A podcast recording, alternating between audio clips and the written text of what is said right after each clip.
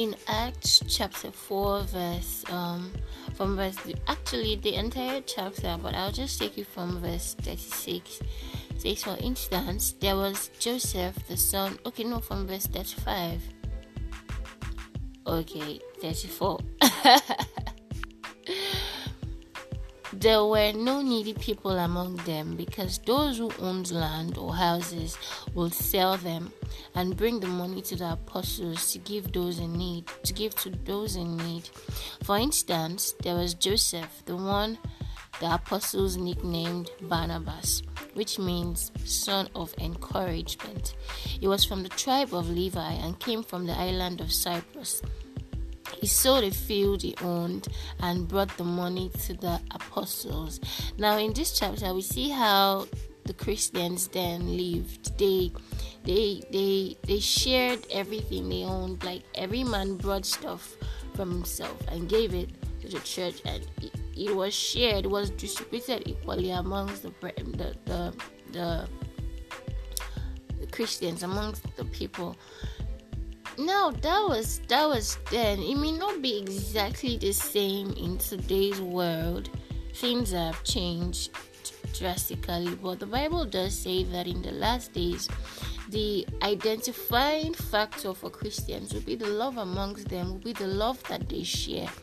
Now, it's very easy to start pointing fingers and say that so people, so person is not showing love enough and all, but I believe that God expects us to personalize this ministry, because it's a ministry of love.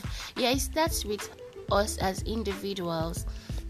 Of course, as a body, we have to show love, right? People have to identify us as Christians because of the love we give. Okay, but then I would like to make it personal. I like to own it, and ask for grace, like acquire more grace to grow, to build that ministry stronger.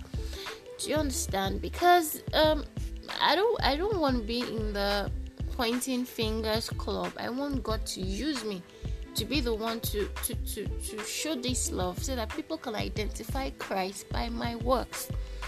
Yeah.